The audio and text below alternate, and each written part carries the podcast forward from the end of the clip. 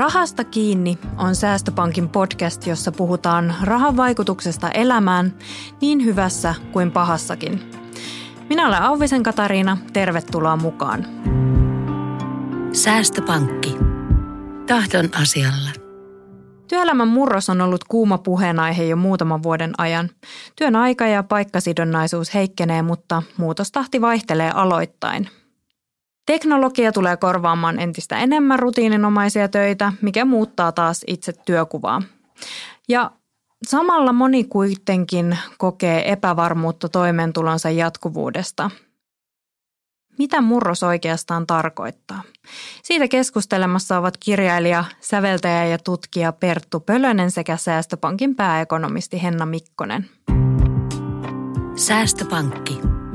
Tahdon asialla.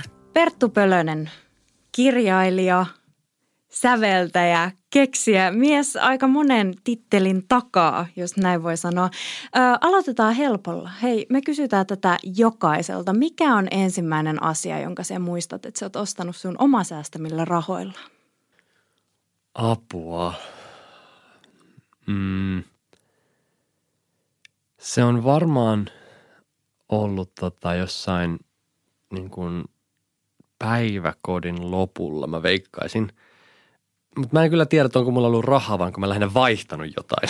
Tiedätkö, että, että mä oon antanut omista karkeista, että on vaihdettu toisen karkkeihin. Että ehkä se niin on ensimmäinen transaktio, mitä on koskaan tapahtunut. Mä mietin, että mistä mä siihen rahaa saanut taas pienenä, että mikä olisi ollut ensimmäinen ostos, niin nyt on oikeasti niin vaikea, että en, en, en muista yksittäistä tapahtumaa, mutta mä muistan, että niin kuin isoja juttuja, mitkä niin kuin merkitsi paljon, mitä ostin. Mä ostin työpöydän, tai työpöytä, mutta tämmöinen kirjoituspöytä itselleni joskus ala-asteella ja, ja tota, sitten oli Ikeasta joku hylly. Tuolla nämä on sellaisia asioita, mitkä niin kuin muistaa, että ne on ollut isoja juttuja, että siinä on säästetty ja sitten on ostettu, niin tota, ehkä ne on semmoiset niin kuin muistoina ensimmäiset, mitkä tulee mieleen ostamisesta.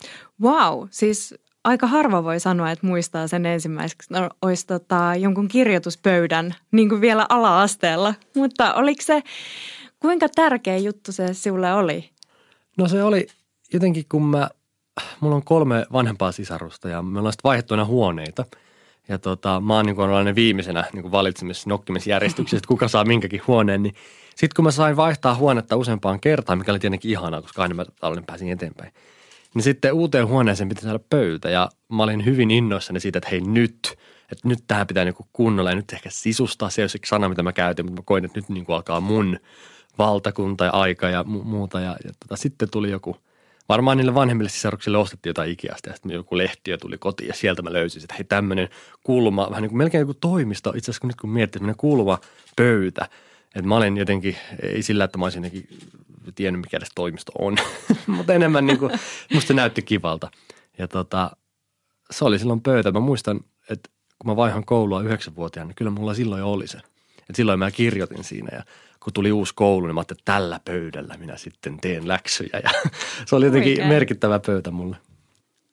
Mites Säästöpankin pääekonomisti Henna Mikkonen. Sama kysymys, mikä on ensimmäinen asia, jonka muistat, että olisit ostanut oma säästämillä rahoilla? Mulla oli tässä vähän enemmän aikaa miettiä, mutta vastaanpa kuitenkin se, mikä spontaanisti ensimmäiseksi tuli mieleväksi, ei ole kyllä niin hieno kuin toi sun. Mä mennään muistan alasteella, silloin oli kova juttu, kerättiin tällaisia Ritari S-tarroja. Myytiin sellaisia purkkia, minkä ympärillä oli Ritari S-tarra ja sitten piti kerätä, niin oli, jotkut oli harvinaisia, jotka oli suositumpia. Ja Niihin meni aika iso osa viikkorahoista. Ja sitten kun viikkorahat oli loppu, niin me kaverin kanssa etittiin tyhjiä pulloja, että me saataisiin niistä palautusrahat ja voitaisiin niitä Ritari S S-tarroja ostella, mutta sellainen tuli nyt ensimmäiseksi spontaanina mieleen. No huikeeta. Mahtavia vastauksia. Miten tota, Perttu, mikä oli sinun unelma-ammatti pienenä? Se vaihtoi hyvin usein. Varmaan yksi ensimmäisistä oli metsuri. Um, ja sitten jossain kohtaa sitten tuli astronautti.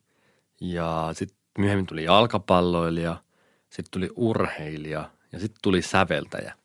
Ja se oli ehkä semmoinen ainut, niin kuin, mistä mä oikeasti pidin kiinni myös. Se oli varmaan 13, kun mä olin, kun mä halusin olla niin kuin, me käytiin Mozartin syntymäkodissa ja musta tuntui, että tämä on niin kuin se mun juttu. Ja sitähän mä olin hyvin pitkään sillä niin kuin polulla. Mutta että se kyllä edelleenkin vaihtelee, mikä on ihan hyvä. että koko ajan, niin kuin, että mä en, mä en tykkää ankkuroida itteni yhteen juttuun, mutta että pienestä pitäen niin mä oon ollut hyvin herkkä innostumaan uusista asioista. Ja ehkä se ei ollut sit niin, niin syvä se semmoinen, että tämä on nyt se juttu. Mutta että näin paljon kaikkea kiinnostavaa ja mä halusin aina olla kaiken, kaikkien mahdollista. Mä kävin kaikenlaisissa harrastuksissa ja mä niin kuin jotenkin, ei sillä, että mua olisi tuputettu tai pakotettu, vaan mua kiinnosti. Niin, niin metsuri varmaan on se ihan ihan ensimmäinen, minkä muistan. Okei, okay, mahtavaa. Mutta huokuu vieläkin sellainen samanlainen jotenkin innostus, että, että tota, hmm. ei siinä ihan mahtavaa, kun sä sanoit sen, että no et, et se muuttuu tosi nopeasti ja eikä siinä niin kuin sille, ei siinä ei ole mitään väärää, että et ja niin. nykyisin on se hyvä puoli, että voi vaihtaakin sitten. Ja ehkä se on, joskus on ollut ehkä semmoista ajattelua, että jos sulla on – tavallaan sun kompetenssi kärsii, jos sä teet monenlaisia juttuja. Et sun pitää olla yksi asia ja sitä sä teet pitkään ja hartaasti ja silloin sut otetaan vakavasti. Ja jos sä vähän niin kuin rönsyilet, että teet monenlaisia juttuja, niin se on ennen nähty semmoisena, että sä et osaa niin kuin keskittyä yhteen asiaan.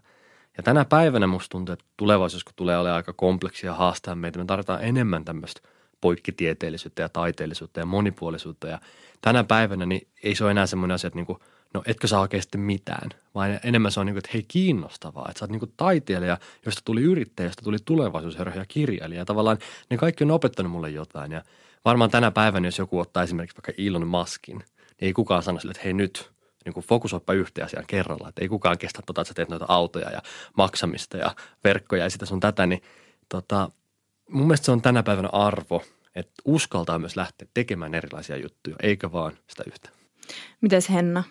Minkälainen Oliko sinulla heti selvää, että minusta tulee pääekonomisti? Ei missään nimessä. Siis mulla oli varmaan vähän sama story, että se vaihtui. Mä muistan, että mä alastel perustin näytelmäkerho ja silloin mä ajattelin, että musta tulee tällainen superstara näyttelijä ja varmaan urheilija ja kaikkea tällaistakin matkan, matkan varrella oli. Melkein sanoisin, että ekonomistia mä en ainakaan ajatellut, että musta tulisi. Että mun mielestä sekin ehkä kertoo ainakin oma ura. Se on ollut niin kuin, enemmän vähemmän kuitenkin ajautumista. Että okei, on mulla tietysti ollut, että mä oon käynyt kauppakorkeaa ja niin kuin suuntautunut jollekin alalle. Mutta sitten loppujen lopuksi ne niin kuin muutokset siinä uran varrella, niin ne on ollut enemmän vähemmän yllätyksiä ja jonkunlaista ajautumista. Että ei sellaista, että mä niin kuin päätin 15-vuotiaana, että tätä mä teen nelikymppisenä. Ja mun mielestä on hyvä, että ehkä, no ei edes, no ehkä enemmän silloin, kun mä olin nuori, mutta jos nyt puhutaan vaikka niin kuin silloin, kun mun vanhemmat oli nuoria, oli ehkä tämä ajatus, että sä valmistut johonkin ammattiin ja sitten sä teet sitä ikuisesti loppuun asti. Ehkä kehityt siinä niin kuin paremmaksi, mutta oot sillä tiellä koko ajan. Tällaistahan ei enää ole, mutta ehkä munkin aikana oli vähän sitä, just tätä kun sanoit, että sitä pidettiin poukkoilua jotenkin huonona asiana, niin se, se on kyllä niin kuin varmasti muuttumassa. Ja se tuo ehkä jonkunlaista epävarmuutta ihmisille, että ei ole sellaista niin kuin minä sain nyt tämän vakityön ja tässä olen sitten loppuelämäni. Ja joku kokee sen negatiivisena, mutta toisaalta se avaa ihan uusia mahdollisuuksia niin kuin tämänkin päivän nuorille, että sä pystyt tekemään erilaisia juttuja, koko, luomaan niistä sen kombinaatio, joka on sun oman itsesi näköinen. Niin sellaista ajattelua oli paljon vähemmän esimerkiksi silloin, kun mä olin nuori. Siinä mielessä tämä epävarmuus on mun mielestä kyllä iso mahdollisuus myös. Mm. Mm. Ja mun mielestä sä sanoit yhden sanan, mikä niin kuin tiivistää tämän kaiken niin kuin ajattelun tässä, siis ajautuminen. Sä ajauduit, koska ehkä ennen ajateltiin, että työn pitää olla kuitenkin niin kuin vaikeaa ja raskasta ja se pitää niin kuin tekemällä ansaita ja jotenkin, että, että silloin se vähän tuntuu ja silloin se on se, niin kuin, että mun mielestä se, mikä tulee hyvin luonnollisesti, on niin kuin tärkeää ja arvokasta ja se, että en mäkään kokenut, että mä niin kuin, että musta tulee näitä kaikkia eri titteleitä, vaan mä oon ajautunut nimenomaan – ja mun mielestä se titteleiden ajattelu siitäkin näkökulmasta, että jos mä tykkään laulaa, niin mä laulan, mutta ei musta laulajaa tuu. Tiedätkö, tai jos mä mm. tykkään äh, maalata, niin mä maalaan, mutta se maalarius, tavallaan, että niin kuin unohdetaan ne semmoiset tittelit, semmoiset niin rimat ja muut, että, että tehdään asioita. Ja sen takia mullekin aina tulee vähän semmoinen epämukava olo, kun tavallaan ne tittelit kuitenkin on vain titteleitä. Mm. Ja se ei ehkä kuvasta sitä, että kuka mä, mä vaan tykkään tehdä. Niin musta on ihan hyvä tavallaan – ajatus, että, että jos me nyt keskityttäisiin vain ajautumaan, mm. niin me otettaisiin huomioon ne omat tavallaan tarpeet ja luonnolliset jotenkin kyvyt. Ja silloin se ei tuntu siltä, että nyt minusta tulee tämä, vaan että hei minä ajauduin tähän. Tuo on erittäin hyvä pointti ja jotenkin musta tuntuu, että ekonomistit on tittelinä myös niin kuin aika sellainen rajaava. Että mä aina koen joskus olevani vähän niin kuin erilainen ekonomisti, kun mä kiinnostaa ehkä katsoa asioita, taloudenkin asioita ihmisten vinkkelistä, eikä ehkä vaan niin kuin puhua makrokieltä, niin kuin sanotaan. Että, että mä ainakin koen itse asiassa, että se titteli voi olla myös tosi niin kuin henkisesti rajaava monellekin tekijä, työntekijälle varmaan. Ja varsinkin siinä kohtaa, jos on nähnyt itsensä hyvin pitkään sen tittelin näkökulmasta. Tai tavallaan sanotaan, että sun identiteetti on rakentunut sen mm. tittelin ympärille. Sanot vaikka sä oot opettaja tai poliisi tai lääkäri. niin jos joku ehdottaa sulle jotain toista työtä tai jotain toisenlaista toimenkuvaa, niin ensimmäinen, enhän minä voi, minä Niin, olen koska- opettaja. niin se titteli, niin kuin, että, että se mihin me ollaan tutkinto saatu tai mitä siellä tutkintodiplomissa lukee, ikään kuin se olisi sinä. Se on, se on vaan se yksi taito, mitä sulla on opetettu, mutta että, että se, miten me nähdään itsemme ei rakentuisi enää sen tittelin varaan, koska se rajoittaa. On ehkä hyvä pointti, vaikka meillä on nyt nuoret tässä ollut fokuksessa, mutta sitten jos miettii näitä, jotka on eläköitymässä tai ehkä jo eläköityneet, jotka on tavallaan käynyt sen uran, joka on rakentunut sen tittelin ympärille, niin heilläkin on tavallaan haaste, mistä mun mielestä ö, Oli-Pekka Heinonen kirjoitti artikkelille että tavallaan, että jos sun koko identiteetti on rakentunut siihen sun työhön ja sitten sinä päivänä, kun sä jäät vaikka eläkkeelle, niin sä voitkin olla aika tyhjän päällä. Et siinäkin mielessä, vaikka me puhutaan nyt työstä, niin mun mielestä on hyvä, että se identiteetti rakentuu toisaalta sille tekemiselle, mutta myös sille paljon muullekin. Että Ja, mm. ja myös se, että, että jos sille ammatille tapahtuu jotain, sanotaan, että, että, että jos se identiteetti on niin kuin naimisessa sen tittelin kanssa, niin jos joku päivä me menetetään monia ammatteja tai, tai ne katoaa tai me ei tarvitse sitä paljon niitä tai se työnkuva muuttuu, niin silloin se voi tuntua tosi henkilökohtaiselta, että ikään kuin joku nyt sua haastaa sitä sulta veisi arvon tai sulta lähtee matto jalka, ja, jalkojalta, vaikka se on vaan se työ, mitä sä teet. Niin. Jotenkin se, että nyt niin kuin koronan aikoina, että joo, kun työtä vaikka vähenee tai moni asia muuttuu tai pitää vähän eri tavalla miettiä arkea ja toimeentuloa ja muuta, niin se ei tarkoita tavallaan sulta olisi lähtenyt pohja, vaan se on se työ, mikä mm. tässä muuttuu. Niin jotenkin sen erottaminen, että sinä et ole sinun työ. Just näin. Niin. Sä itse asiassa voit löytää sen identiteetin ihan uud- uudenlaisena uudesta paikasta, kun sä et ole niin fiksoitunut siihen johonkin yhteen.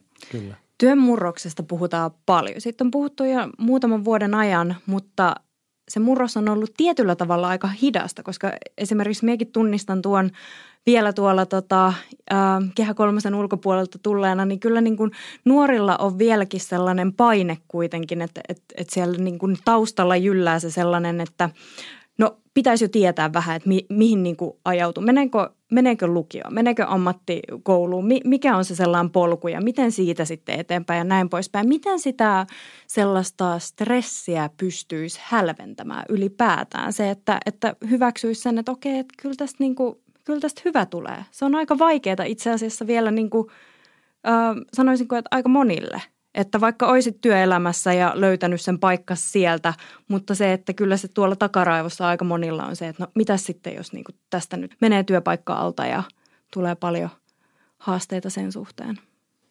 Meiltä varmaan niin kuin vaaditaan jonkinlaista ää, taitoa tai rohkeutta niin kuin vertauskuvallisesti nojata näkymättömään. Eli ajatuksena, että niin kuin kehittää taitoja ja osaamista, ää, millä me uskallettiin, millä me, me, me sanotaan, että me pärjätään tulevaisuudessa. Koska tänä päivänä me halutaan yhä aikaisemmin aikaisemmin tietää, että mikä sinusta tulee, mihin sä niin kuin meet. Ja tavallaan tämän taustalla on niin kuin tehokkuusajattelu. Eli se, että me optimoidaan ja niin kuin tehostetaan prosessia ja tavallaan aikaisemmin jo saadaan se polku ja putki päälle. Ja tehokkuusajattelussa ei ole mitään vikaa niin pitkään, kun me tiedetään, mitä me halutaan. Eikö vaan? Mm. Eli silloin, kun sä tiedät, mitä sä haluat, se on ihan selvää, että sä voit niin kuin karsia turhia asioita ja tehostaa ja optimoida. Kun mennään kymmenen vuotta eteenpäin, niin kerropa, että mikä ammatti se on, mitä me tarvitaan. Niin, 20 vuotta. Ja se tehokkuus ei silloin toimi, että hei nyt me niinku vauhtia, vauhtia, vauhtia, kun meillä ei ole suuntaa. Ja tällä hetkellä semmoinen rohkeus nojata näkymättömään, että hei tietyt asiat on tärkeitä, tietty sivistys, tietyt ominaisuudet ja taidot, kaikki ei näy tutkinnossa, kaikki ei näy tuloksissa, testeissä ja nyt niin kuin pitäisi luottaa siihen, että minä kehityn, menen eteenpäin, ähm, vaikka nämä kaikki mittarit ei nyt jotenkin, tai jotenkin luottaa siihen, että, että ei vielä ole mitään hätää, niin kuin, että, että ei sun vielä tarvitse tietää, että an, niin ajaudu mieluummin asioihin. Mm. Erittäin hyvä neuvo ja ehkä otan askeleen taaksepäin siinä, että mä, kun sä sanoit, että nuorilla on tämä epävarmuuden tunne, niin mun on hirveän helppo niin kuin sympatisoida sitä siinäkin mielessä, jos me katsotaan, mitä Suomen taloudessa on tapahtunut viimeisen, sanotaan reilu kymmenen vuotta finanssikriisin jälkeen. Se oli kuitenkin sellainen aika niin kuin voimakas katkaisukohta taloudessa, että puhutaan sen jälkeisestä ja sitä edeltävästä maailmasta. Niin meillähän Suomessa meni monta vuotta tosi taloudessa tosi heikosti. Nuorten oli vaikeampi kiinnittyä työelämään, nuorten ansiottasokehitys on ollut heikompaa, kun katsotaan koko niin kuin kansantalouden tasolla. Yleinen uutisointi on ollut tosi negatiivissävytteistä, että niin kuin tämä, tämä sukupolvi, joka nyt on niin kuin astumassa työelämään, niin ne on elänyt kyllä aika niin kuin henkisesti, taloudellisesti haasteellisen ajan. Niin kuin monessa mielessä yleinen otsikointi on ollut negatiivista. Vaikka nyt viimeiset muutamat vuodet on, ollaan taas oltu kasvussa, mutta musta tuntuu, että sinäkin aikana ei tässä nyt sellaista hurmosta missään vaiheessa tullut. Että edelleen puhutaan, että okei, no nyt menee vähän hyvin, mutta kohta sitten väestö vanhenee ja kestävyysvaje syö ja niin, niin edespäin. Että Ja sitten toisaalta siitä on tehty tutkimuksia. Esimerkiksi tuossa Aalto-yliopisto tuossa, tai aikaisemmin Helsingin kauppakorkeakoulussa tehtiin tutkimus, joka suurin piirtein meni niin, että tutkittiin tällainen niin pitkittäistutkimuksena yli ajan ihmisten käyttäytymistä. Ja siellä pystyttiin toteamaan, että ne ihmiset, jotka tuon 90-luvun laman koki jotenkin niin kuin lähipiirissään, oli työttömyyttä joko itsellä tai lähipiirillä, niin e, ne edelleen, siis vuosikymmeniä sen laman jälkeen esimerkiksi on paljon varovaisempia sijoituksissaan, eli ottavat vähemmän riskiä ja ovat niin kuin turvahakuisempia. Että kyllä näillä tavalla niin talouden asioilla ne jättää aika pitkät jäljet. Et siinä mielessä mä olen täysin samaa mieltä, että täytyisi pystyä uskaltaa niin nojata näkymättömään, mutta sitten kun on aikuiseksi kasvettu tällaisessa ilmapiirissä, joka on taloudellisesti ollut aika, aika haastava, niin se on kyllä on kyllä aika vaikea yhtälö. Kyllä. Se painotit muun muassa sun uudessa kirjassa ähm, Tulevaisuuden lukujärjestys. Meni oikein, hyvä. Tota, sitä uteliaisuutta ja sitä, että, että niin kuin olisi utelias ja ottaisi asioista selvää ja se, se niin kuin ruokkii itse itteensä, niin mistä justiinsa se, että jos niin kuin on kasvanut siinä sellaisessa epävarmuuden ilmapiirissä, niin mistä sen voi kaivaa sen uteliaisuuden sieltä, että vitsi, nyt pitää uskaltaa tai että pitää niin kuin uskaltaa olla myöskin se utelias. Mm. Siis mä näen sen niin, että uteliaisuus on niin kuin elinehto, että me voidaan ylipäätään pärjätä ja selvitä. Että kun maailma muuttuu, niin jos sua ei kiinnosta, että miksi tämä muuttuu tai mitä tapahtuu, niin silloin tavallaan sä et osa sitä. Sitten sä jäät ehkä ulos. Ja sen takia se uteliaisuus on niin kuin, että tavallaan kun meillä on moni asia helposti, tai sanotaan, että niin kuin, meidän ei periaatteessa tarvitse tietää ähm, liikaa ainakaan, koska moni asia tapahtuu ja toimii meille – Um, me saadaan vedestä, äh, hanasta tulee vettä ja sä, sähköä tulee töpselistä ja rahaa saa tuosta seinästä ja wifi tulee tuosta boksista. Ja tässä on vähän vaarana, että hyvinvointi, ettei se laiskistaisi meitä. Eli tavallaan meidän on helppo pärjätä ilman, että me ollaan aina oikeasti niin kuin proaktiivisia utille, että me uskalletaan ottaa riskejä vaikkapa. Mä olin kolme viikkoa Afrikassa, tuli viime viikolla Suomeen ja mun kokemus sieltä ei tietenkään voi yleistää. Mutta mun kokemus sieltä on se, että he on luovempia kuin me – koska heidän on pakko. Se on tavallaan joka päivästä selviytymistä, että heidän on pakko niin pienilläkin resursseilla keksiä ja löytää keinoja ja ratkaisuja. Ja mä en tiedä, että onko se näin, että kun meidän on vaikeampi olla samalla tavalla luovia uteliaita, samalla tavalla niin kuin proaktiivisia, koska um, moni asia kuitenkin toimii. Sen on hyvä, että toimii. Mutta nyt jotenkin pitäisi uskaltaa lähteä siitä hyvästäkin, tai sanotaan näin, että hyvinvointi ei saisi hidastaa meitä. Se, se että meillä menee hyvin, ei saa estää meitä – ja, ja tämä on ehkä se haaste, että, että hyväkin asia pitää uskaltaa haastaa ja ehkä muuttaa. Tuo on hyvä pointti. Sitten toisaalta jos miettii, että Suomen kaltainen maa, missä meillä on kuitenkin hyvät sosiaaliset turvaverkot, niin täällähän jos missä ikään kuin pitäisi olla uskallusta heittäytyä vähän, vähän tuntemattomaan, koska me tiedetään, että meillä on kuitenkin jonkunlainen sosiaalinen turvaverkko yhteiskunnassa, joka meistä huolehtii toisin kuin vaikka siellä monessa Afrikan mm. maassa. Tämä on varmaan mielenkiintoista balanssin etsimistä. Ehkä yksi hyvä pointti voisi sanoa tuohon, kun sanoit, että miten, miten nuoret uskaltaa olla uteliaita, niin onneksi meillä on näitä hyviä esimerkkejä, kuten vieressäni istuva, istuva Perttu, jotka sitten omalla toiminnallaan varmaan luo sitä luo tota, uteliaisuutta ja optimismia myös siellä nuorten joukossa. Kyllä. Et monessa mielessä mun mielestä kyse on vaan niin kuin asenteellisesta niin kuin, ähm, murroksesta, mikä me tarjotaan. Tavallaan internet on antanut meille mahdollisuudella uteliaampia kuin koskaan, mutta ei se ole tehnyt meistä uteliaita. Eli tavallaan vaikka meille annetaan mahdollisuudet ja työkalut ja välineet, niin se ei muuta kulttuuria vielä. Ja nyt tarvitaan semmoinen tietynlainen kulttuuri, että hei, tuetaan ja mennään eteenpäin ja tehdään ja kokeillaan. Että ne välineet muuten, niin ei niistäkään mitään hyötyä, jos ei ole semmoista tahtoa. Mm. Ja kyllä musta tuntuu, mulla on itsellä siis kaksi lasta, jotka on ala-asteella, niin siellä ollaan vähän menossa tohon suuntaan kyllä, mm. että pikkusen niin kuin kokeillaan enemmän, ehkä tärkeintä ei ole aina se, että sä saat oikein vastauksen, vaan myös vähän sitä, että miten sä siihen päädyt ja miten sä argumentoit. Tämän tyyppisiä juttuja, mitä mun nuoruudessa ei ollut, mutta kyllä se nyt edelleen aika paljon on sitä, tai mihin mä itse ainakin syyllistyn, mä huomaan, kun tytär tuo kokeen kotiin, sitten mä rupean katsoa, että no mikäs meni väärin. Sitten mä korostan että aha, tätä sä et osannut ja siellä opettajakin laittanut punakynää. Voi olla, että ne oikeita ei ole niin mainittu ollenkaan. Että se tavallaan lähtee jotenkin sille hirveän helposti tälleen, mm, niin kuin virheiden kautta. Ja itsekin huomaa, että jos joku kollega lähettää mulle tekstin, että hei lues tämä, niin sitten mä niin rupean lukemaan ihan hyvän tahtoisesti ja rupean etsiä niitä virheitä sieltä. Eikä niinkään, että mä etin, että hei mikä tässä on hyvää, minkä ajattelun kautta sä tähän päädyit. Että kyllä siinä on mun mielestä niin kuin edelleen vielä paljon, paljon tekemistä. Ja meillä myös sitten, joilla on, on näitä niin kuin lapsukaisia tuolla koulussa, niin ehkä me niitä omia vanhoja malleja hirveän helposti sitten taas toistetaan niihin omiin lapsiin. Että pitäisi saada se oikea vastaus siihen matingan tehtävään, eikä se päättelyketju ole niin tärkeää.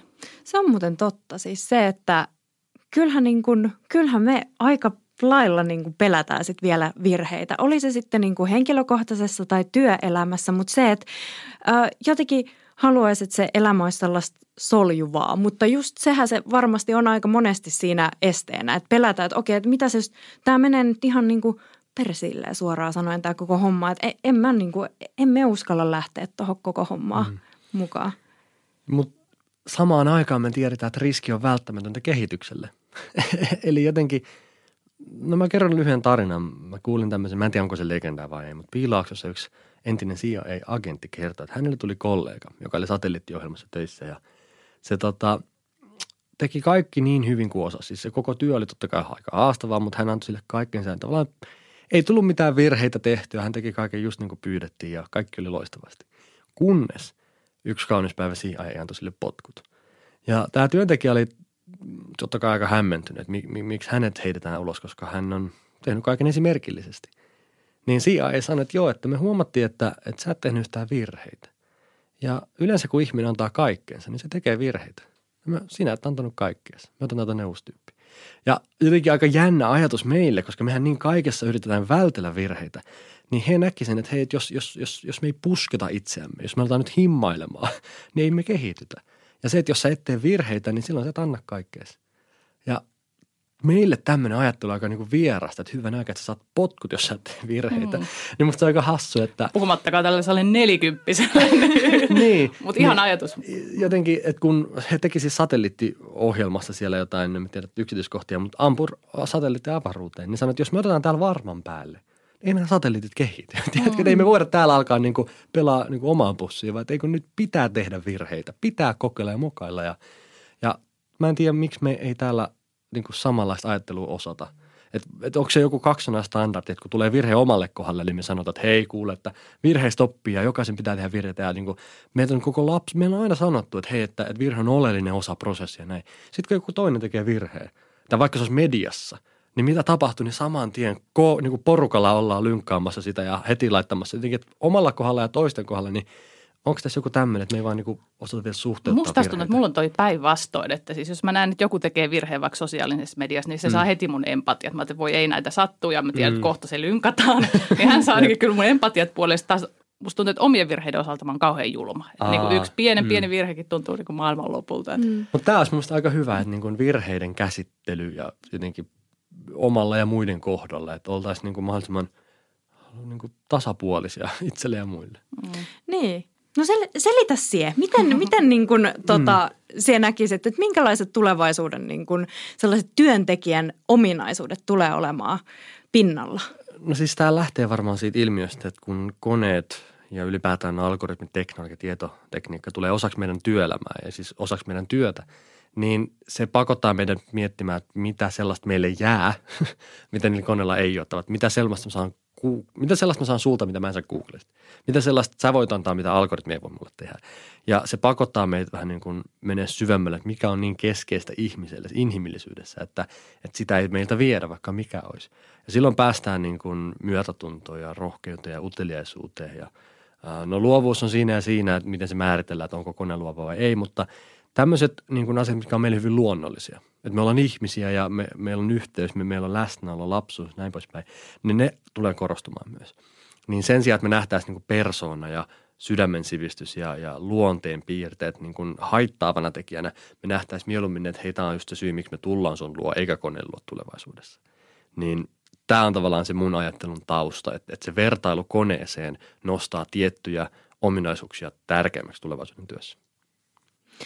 Niin siis, ja paljon jotenkin tuntuu, että nyt ollaan aika sillä rajalla, mihin ihmiset pystytään vetää, kun koko ajan niin kuin tuutotaan sitä tehokkuutta ja entistä enemmän. Ja, ja sitten mekin on tässä niin kuin aika pitkään jo miettinyt, että jossain, jossain välissä se tulee se kuilu vastaan, että sitten se niin kuin kääntyy täysin. Mutta minkälaisen, miten työ näette sen, että, että kuinka kauan siinä menee periaatteessa työnantajien näkökulmasta, koska jotenkin tuntuu, että sillä saralla se on se kehitys ollut hieman niin kuin heikompaa. Ei nyt kaikilla, mutta joka tapauksessa. Että sitä jotenkin tuutataan edelleenkin sitä sellaista, että vaan tehokkaammin ja tehokkaammin koko ajan. Niin, no onhan sitä tapahtumassa jo. Mutta toi on vaikea just miettiä, että mikä on nopea, mikä on hidas, koska historian näkökulmastahan niin kuin, tämä on ollut hyvin nopeaa jo nyt. Mutta totta kai meistä tuntuu, että no onhan tästä jo kolme vuotta puhuttu, että ollaan missä mennään. Et ehkä se myös tapahtuu jonkinlaisen sukupolven vaihdoksen myötä. Et selkeästi nyt me nähdään, että nuoret työnhakijat ää, ja ehkä työntekijät ylipäätään on nyt vähän erilaisella mindsetilla liikkeellä. Meillä on erilaisia odotuksia, erilaisia toiveita, siis hyvässä ja huonossa totta kai. Mutta se, että et ehkä tässä on myös jotain sellaista, että pikkuhiljaa me, kun me käydään enemmän dialogia niin sukupolven välillä, niin me aletaan ymmärtää myös vähän toistemme tarpeita paremmin. Um, ja varmasti jonkinlaista murrosta Suomen kaltaisessa maassa tulee tapahtua, jos miettii, että kuinka moni vaikka johtaja Suomessa eläköityy seuraavan kymmenen vuoden aikana. Se on aika iso prosentti. Tavallaan, että mistä tulee se uusi jengitellä, kelle ne korvataan, miten ne ajetaan sisään, löytyykö tarpeeksi porukkaa, onko niillä kokemusta ja niin poispäin. Niin kyllä me varmaan jonkinlainen murros tullaan tässä näkee tässä mielessä. Mutta kyllä mä näen jo paljon niin kuin, e, merkkejä siitä, en pelkästään Suomessa, vaan myös maailmalla – että mitkä asiat vaikka työnhaussa nousee esiin. JP Morgan on ottanut paljon fysiikan tohtoreita töihin, koska ne on tajunnut, että jos sä, sulla on tämmöiset aivot, niin kuin tämän finanssipuolen keksit, niin me halutaan mieluummin erilaisia ihmisiä kuin että kaikki sen saman polun menen läpi. Googlella työnhaussa on sopeutumiskyky yksi merkittävistä kriteereistä, koska ne on tajunnut, että jos ne ottaa nyt sen parhaan, mutta se ei opi eikä sopeudu eikä se on utelias, niin viisi vuotta maailma muuttuu, se on huono rekry, eikö vaan? Mieluummin otetaan se, joka ei ole se paras, mutta hänellä on oikea asenne. Ja silloin pitkällä tähtäimellä se on parempi investointi. Niin kyllä mä näen, että tämmöistä on tapahtumassa jo, että me niin kuin katsotaan enemmän eteenpäin kuin taaksepäin, että, että niin kuin ei sillä ole niinkään väliä, että mitä sä oot tehnyt, vaan että mitä sä aiot tehdä. Kertoo paljon enemmän ihmisestä, että onko sä ymmärtänyt, missä me eletään. Niin kyllä tämä on tapahtumassa, mutta vaikea sanoa, että onko se nopeata vai hidasta mm. tässä mielessä. Kyllä mä kanssa veikkaan, että se on hirveästi niin yrityksestä kiinni ja kyllä mun oma kokemus nyt niin parikymmentä vuotta työelämässä olleena, niin – kyllä mä väittäisin, että johtajat tällä hetkellä puhuu ihan eri asioista. Puhuvat paljon enemmän pe- pehmoisia asioita kuin vaikka 20 vuotta sitten. Että kyllä mä näkisin, että tässä on jo tapahtunut iso, iso muutos noin niin kuin yleisellä tasolla. Toki on sitä aina yksittäisiä yrityksiä, jotka reagoi hitaammin ja reagoi nopeammin. Sitten ehkä yrityksen vinkkelistä on myös mielenkiintoista se, että he kun jos mietitään nyt työntekijöitä, mietitään omaa tuotteita ja palveluita, niin sitten sun pitää aina myös miettiä, että kuinka nopeasti kuluttajat reagoivat asioihin. Että välttämättä se, että sä oot se ensimmäinen, joka keksii kaikki hienoja juttuja, oot niin ensimmäisenä reagoimassa kaikkeen, mutta jos ne kuluttajat ei haluakaan tämän, tämän tyyppistä juttua, niin se edelläkävijyyskään, niin kuin, että sä aina reagoit ensimmäisenä kaikkiin niin kuin mahdollisiin muutoksiin, se ei välttämättä yrityksen kannalta ole se paras asia. Se on varmaan usein myös vähän sellaista balanssin etsimistä.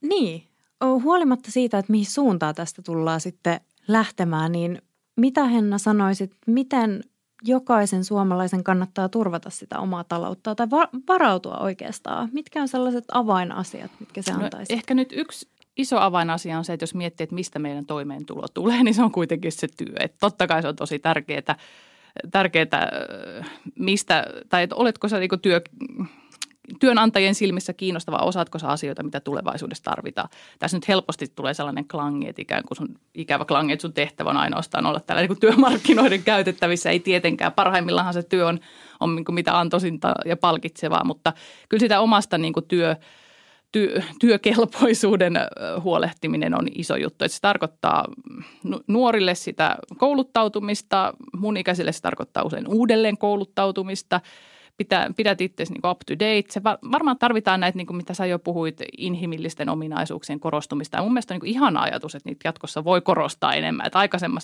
ainakin ekonomistityössä niitä on ehkä enemmänkin vähän niin kuin latistettu, kuin ainakaan haluttu, haluttu siellä mitenkään erityisesti nostaa. Eli se omasta osaamisesta huolehtiminen – ja toisaalta kyllä ehkä haluaisin nostaa sen, että myös sen oman työ hyvin, hyvinvoinnista huolehtimisen, koska mehän on saatu vähän huolestuttavia uutisia, vaikka tilastokeskuskin kertoi just tällaista tuoreesta työolotutkimuksesta, jossa on näkyvissä aika niin huolestuttava trendi, että erityisesti nuoret työntekijät kokevat, että he eivät välttämättä jaksa työelämässä. Eli ei pidetä pelkästään osaamisesta huoli niin kuin siitä vinkkelistä, että mä oon työnantajalle houkutteleva, vaan myös siitä, että mä oikeasti pystyn tekemään sitä, sitä työtäni tästä eteenpäin. Mm. Minkälaisia ajatuksia Perttu herättää? Niin, on ne aika huolestuttavia nämä trendit, mitä niin kuin on annettu hyvinvoinnista ja mielenterveydestä ihan jo Suomessa, mutta myös globaalistikin WHO on sanonut, että 2030 maailman merkittävin sairaus olisi mielenterveyssairaus, ähm, joka siis olisi käytännössä merkittävin tautitaikana aiheuttaja. Totta kai se säteilee myös muihin juttuihin, mutta jos se on niin kuin oikeasti kymmenen vuoden päästä se niin kuin merkittävin haaste meillä, niin Suomen kaltaisessa maassa, niin tähän tarkoittaa ihan, niin kuin, että, että miten me nyt jo pidetään huoli, että työkykyisyys säilyy. Um, tästä raportista tekee entistä jotenkin niin kuin kauheamman se, että ne sanoivat, siinä niin kuin, tai he ennustavat, että 14-vuotiaat ja alle, niin yli puolet puhkeisi heillä näistä mielenterveyssairauksista, jotka on nyt siis 3 tai 4V, niin ne on tavallaan, se on se uusi polvi, jolla tulee ihan erilaisia haasteita kuin ehkä aikaisemmin, niin tämä on ehkä yksi just tosi hyvä pointti, että, että miksi on tänä päivänä enemmän burnouttia, miksi on uupumusta, onko me jotenkin menetetty joku taito, että me osataan niin tunnistamatta rajamme vai onko me ympäristö vaan semmoinen, että se ei niin tue tai se tehokkuus on viety niin äärimmäisyyksi, että, että alkaa näkyä jo signaaleja siitä, että ei enää jakseta. Ja joku, niin kuin, että mä en tiedä millä, mutta tästä pitäisi pitää niin kuin huolta, koska se tulee tosi kalliiksi. Eikä vaan sen takia, että se on kallista, vaan ylipäätään. Me kaikki tarvitaan sitä. Niin. Ja, ja toi on ehkä just sellainen, että mikä on alkanut nyt viime vuosina tulemaan sitten entistä enemmän niin kuin puhutaan siitä, että hei, että, että mikä on se työntekijän hyvinvointi. Ennen oli vaan, että okei, että tervetuloa töihin, mutta älä valita tyyli, että, että niin kuin hoida duunia, that's it. Että näin niin kuin todella kärjistetysti, mutta se, että, että ehkä se on – se on myöskin hienoa olla huomannut niin kuin se, että, että siitä puhutaan ja, ja se on niin kuin, se on ihan jees. Että joskus vaan niin kuin, joskus vaan väsyttää, joskus pitää pitää huolta itsestään, mutta valitettavasti aika niin kuin moni meistä taitaa olla sellainen suorittaja, että sen niin kuin huomaa vasta sitten, kun se on oikeasti aika paha. No mä väittäisin kanssa, että tässä helposti niin kuin ruvetaan syyllistää työnantajat, niin kuin vaatimat, vaativat meiltä kaikkemme, mutta mä kyllä melkein väittäisin, että aika monella, ehkä vielä enemmän naisilla, että se tulee kyllä se paine sieltä enemmän niin kuin itsestä, että itsehän me usein päätetään, että kuinka paljon mä teen töitä, että ainakin mulla on se tilanne, että ei mulle työnantaja koskaan tule sanomaan, että hei sun pitää tehdä enemmän, vaan että – enemmän se on niin omasta päästä kiinni. Ja jos on vähän niin kuin taipumusta täydellisyyden tavoitteluun sun muuta, niin, niin tota, se voikin olla huono kombinaatio. Kyllä. Y- yksi tämmöinen mm, havainto, minkä mä tein jokin aika sitten, oli se, että kun ennen vanhaa, minkälaisia työhakuilmoituksia meillä oli, tai, tai miten ylipäätään, niin kuin, millä sai työtä, niin se oli hyvin selkeitä niin kuin taitoja – um, jos nyt kärjistä, niin siis pitää osata lukea tai pitää osata laskea. Joku tämmöinen selkeästi, että tämän olen hankkinut ja tämä on se kompetenssi ja tällä pärjään. Tänä päivänä on utelias pitää olla, pitää olla muutoshallukas. Siis ne on niin luonteen piirteet, semmoisia ajatuksia, äh, jotka niin kuin on hyvin kokonaisvaltaisia. Että et sulle ei niin kuin, nyt täällä työpaikalla mä oon utelias, mutta en muuten. Vaan jotenkin sinut henkilönä nähdään ja arvioidaan myös ihan eri tavalla kuin ennen vanhaa. Ja siinä missä ennen ehkä riitti merkitykseksi se, että oli työtä – tänä päivänä sillä työllä itsellään pitää olla merkitys. Ja tässä on niin kuin paljon semmoisia jonkinlaisia muutoksia tapahtunut, että sitten se työ ehkä niin kuin, onko sen rooli jopa muuttunut ihmisen elämässä ja se, että miten tämä koko paketti niin nähdään. Voiko se kääntyä myös itseään vastaan? Tämä on vähän heitto, mitä mä nyt en ole ajatusta jalostanut loppuun asti, mutta kun ihmisellä on varmaan nykyään se ajatus, että työn täytyy niin kuin – sun täytyy löytää se intohimo ja mä oon ehdottomasti samaa mieltä. Mutta voiko se sitten olla, että tavallaan että sit kuitenkin se arjen työhän on välillä vähän puurtamista ja se ei ole aina niin ihanaa, että sitten voiko se olla se, mikä uuvuttaa, että kun ne odotukset on ehkä tänä mm. päivänä sitten korkeammalle. Oliko se ehkä aika tavallaan helpompaa sitten silloin mm. aikoina, että sulla on se kahdeksasta neljää ja sä näitä papereita kääntelet ja sen jälkeen voit niinku aloittaa elämässä. Niin. Mm. Siis varmasti jossain määrin ainakin. Musta tuntuu, että, että on kahdenlaisia ihmisiä, jotka käy töissä, että ne saa rahaa, jotta sit voi elää. Eikö vaan? Mm. Sitten muut on niin kuin, elää, jotta ne voisi tehdä sitä työtä, koska se työ on intohimo ja osa niin kuin sun identiteetti. Että tavallaan meitä on koko spektrillä, mm. että varsinkin Onko kumpikaan äärilaita hyvä, että olisiko se sellainen jonkunlainen keskitie? Joku balanssi se olisi niin. hyvä. Jenkeissä näkee hyvin paljon sitä, että niin kuin mun elämän tehtävä on tehdä tätä ja Suomessa, että no kunhan kello tulisi neljä, niin pääsisin kotiin. Molemmissa on jotain hyvää, mutta tota, se on se kultainen keskitie. Mm. Niin no on kyllä aika, tota, aika loistava heitto kyllä, että, että tota, näinhän se just on. Et sitä on myöskin itse nähnyt vähän kumpaakin ääripäätä. Ja sitten monesti niin kuin toimittajakoulussa puhuttiin sitä, että on sellainen elämäntehtävä. Mä oon silleen, että no hitto kun emme löyä sitä sellaista niin kuin elämän janoa tähän hommaan. Että on tosi kivaa, mutta, mutta just se niin kuin paine, sieltähän se tuli sitten ylipäätään. Mm.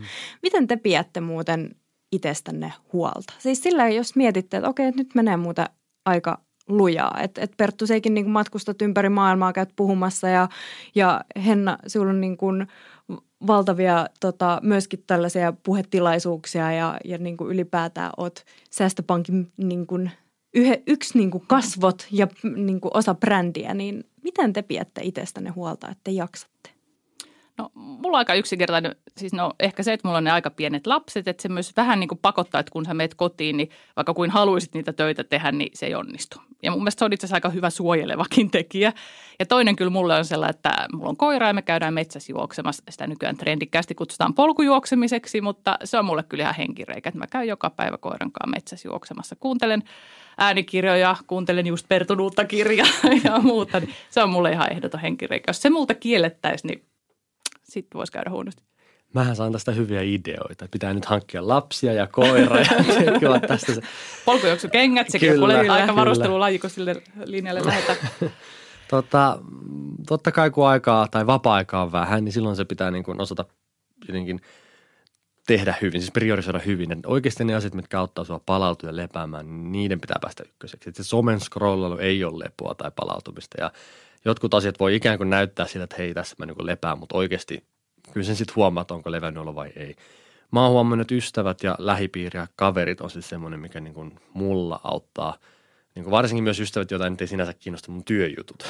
ja on erityisen hyvä, että sitten ei tule myöskään kuulumisesta heti, että no mitäs töissä, vaan että enemmän niin kuin, että saa mielen ihan muualle. Se on, se on, se on tosi hyvä. Mä oon huomannut semmoisen mussa itsessäni, että mä uppoudun tosi hyvin silloin, kun mä teen jotain – millä ei tavallaan mitään väliä minkään kanssa. Se on vain jotenkin tosi kiinnostavaa. Että mä opiskelen vaikka ruusujen hoitoa tai kasvatusta tai tulppaanien kasvatusta tai, tai suhteellisuusteoriaa tai mustia aukkoja tai äh, mekaanisia tietokoneita alussa tai, tai Penrosen tiilijärjestelmää, siis semmoinen matemaattinen. Siis tämmöisiä asioita, mitkä silleen, no, että häh. Mutta sitten mä oon huomannut, että – että semmoiset oikeasti, kun mä saan niin ajantajun häviämään hetkeksi, mä uppoin että hei vitsi, että miten nämä mustat menee tälleen ja tolleen, niin se auttaa mua silleen niin kuin sulkea kaiken mun hetki. Se on mun sellaista, niin kuin, että no nyt tää on mun omaa aikaa. Ja se voi kuulostaa oudolta, että pitää ihmettää, että, no, niin kuin, että kuka tämä tyyppi on. Mutta siis se on tärkeää lähinnä löytää, että mitkä asiat on semmoisia itselle, mitkä, niin kuin, ähm, mitkä tavallaan auttaa sua niitä paristoja lataamaan vähän vaikea, tai siis kun sä sanoit, että todellakin kuulostaa oudolta. Siis mehän on niin kuin etsinyt metsäsittiäisistä tietoa sen takia, että minkä takia ne kellahtaa aina niin kuin selälle ja tota lenkkipoluilla tälle syksyllä ja, ja niin kuin tätä ja uppoutunut siihen niin kuin todi, tosi paljon. Me ymmärrän sinulta ihan täysin, että jos sieltä tulee joku sellainen, niin mä silleen, että no niin, mikäs tässä on nyt se homman nimi? Niin joo, joo, joo, ehdottomasti. Hei Perttu, just kun ollaan puhuttu siitä, että sä oot paljon ollut niin kuin ympäri maailmaa mennyt ja, ja tota, justiinsa tulit, äh, olit se kolme viikkoa Afrikassa. Joo. Niin mikä on sellainen asia, jos sä mietit, että et, et sä oot nähnyt ylipäätään maailmalla, ähm, minkä sä haluaisit tuoda Suomen työelämää tai ylipäätään siihen kulttuuriin? Tosi hyvä. Mm. Yksi iso oppitunti, minkä mä sain Myanmarista, on se, että kun me lähdettiin kehittää sinne opettajan koulutusta ja digitalisoimaan oppiaineita ja vietiin sinne virtuaalitodellisuus, lisätyn todellisuuden applikaatioita, niin opettajat ja ylipäätään koulut oli aika avoimia kokeilemaan ja testaamaan asioita, koska niillä ei ollut mitään mitä menettää. Ne sanoi ihan suoraan itsekin, että meillä on niin huono tämä systeemi, monta kymmentä vuotta niin armeijan hallinto on kontrolloinut meidän tekemisiä ja OPSia ole päivitetty pitkiin aikoihin ja kaikin puolin niin kuin, tiedätkö, me, me kaivataan jotain uutta ja parannusta. Niin meillä oli tosi helppo lähteä liikkeelle, koska moni näki, että hei, testataan, kokeillaan, katsotaan mitä tapahtuu. Ja kun mä mietin, että Suomessa, jos mä lähtisin niin koskemaan koulutukseen tuolla tavalla tai mihin tahansa muuhun kuin aiheeseen, niin kun me ollaan hyviä jossain, niin toisin sanoen meillä on tosi paljon mitä menettää. Kun meillä on paljon mitä menettää, niin me ei uskalleta kokeilla. Tavallaan valtava polemiikki syntyisi, jos samoja juttuja lähdettäisiin kokeilemaan Suomen kouluissa tai jos jotain tämmöisiä kokeiluja jollain muulla alalla lähdettäisiin viemään, koska me, meillä on liikaa riskiä. Me ei haluta menettää sitä vanhaa hyvää. Ja tällä hetkellä meidän haaste on se, että kun me pidetään siitä vanhasta kiinni, se on joskus ollut hyvä, mutta mehän ei tiedetä vaikka, että miten se nyt toimii, koska me nähdään ne tulokset vasta sitten myöhemmin. Tavallaan vaikka koulutus, niin ei me tiedetä, onko meidän koulu nyt hyvä vai ei. Me nähdään se 2040, että oliko hyvä vai ei. Niin se, että me nyt sanotaan, että hei, meillä menee hyvin, niin kuin, me ollaan 20 vuotta myöhässä siinä. Et, et meillä meni 2000-luvulla ja silloin sitä ennen hyvin, koska silloin tehtiin hyviä päätöksiä ja nyt me nautitaan siitä.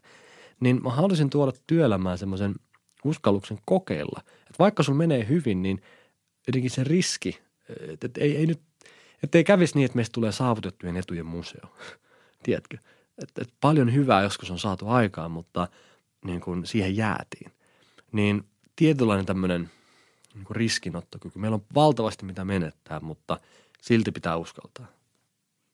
Toi on kyllä niin kuin todella hyvä.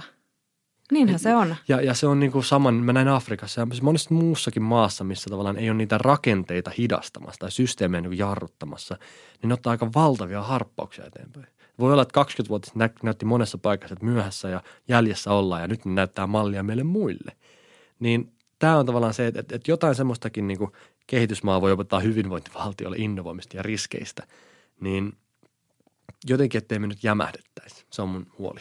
Oi, ja me ekonomistit ammattikuntona ollaan vaan nyt tunsin pienen niin kuin, syyllisyyden pistoksen, koska me ollaan aina huutamassa, että täytyy olla tutkittua tietoa ja vaikutusarviot tehty ennen kuin voidaan jotain uudistuksia tehdä, mutta miten me niitä vaikutusarvioita tehdään, jos ei kukaan kokeile ikinä mitään. Että. Mm.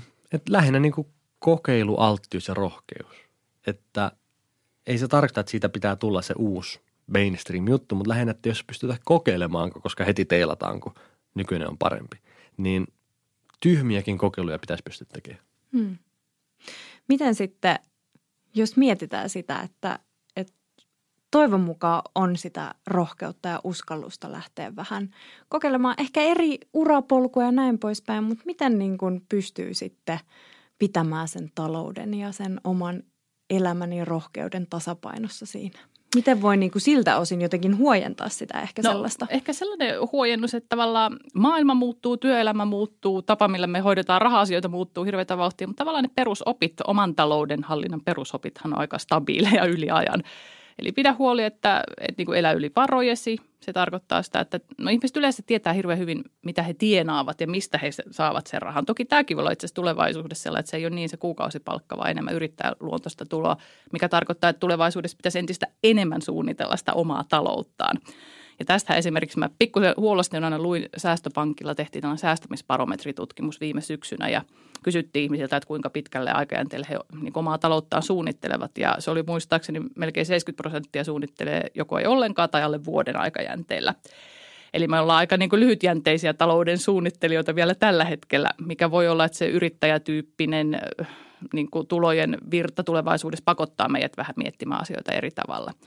Mutta sitten toisaalta, jos tulot on tiedossa, sitten käydään ihan sitä omaa menoa läpi. Että jos tulot ei riitä, rahat ei riitä joka kuukausi, niin sitten se on aika sellaista niin kuin radikaalia työtä, että katso mihin rahat menee, onko tämä järkevää, onko tämä sellaista kuluttamista, mikä mun hyvinvointia lisää. Et mun mielestä se on ehkä sellainen hyvä ajatus, että ei niin kuin katsota, että mun täytyy tämä ostaa, kun kaverikin ostaa, vaan että oikeasti minkälainen kuluttaminen lisää mun hyvinvointia. Että miettii vähän niin kuin syvällisemminkin niitä omia arvoja ja miten ne peilautuu siihen kuluttamiseen. Sitten tietysti, jos tasen mielessä miettii varat, velat, kotitalouksien velkaantumista on viime aikoina puhuttu tosi paljon, eli suomalaiset on entistä velkaisempia. Siellä on ehkä huolestuttavia piirteitä, jos miettii, katsotaan sitä velan rakennetta, niin erityisesti niin kuin pikavipit, tällaiset korkean koron kulutusluotot on ollut nopeassa kasvussa. Se ei vielä ole näkynyt hirveänä ongelmana, kun korkotaso on tosi matala, mutta jonain päivänä voi olla haasteet. Kannattaa sitä omaa velkaantumista oikeasti pysähtyä miettimään.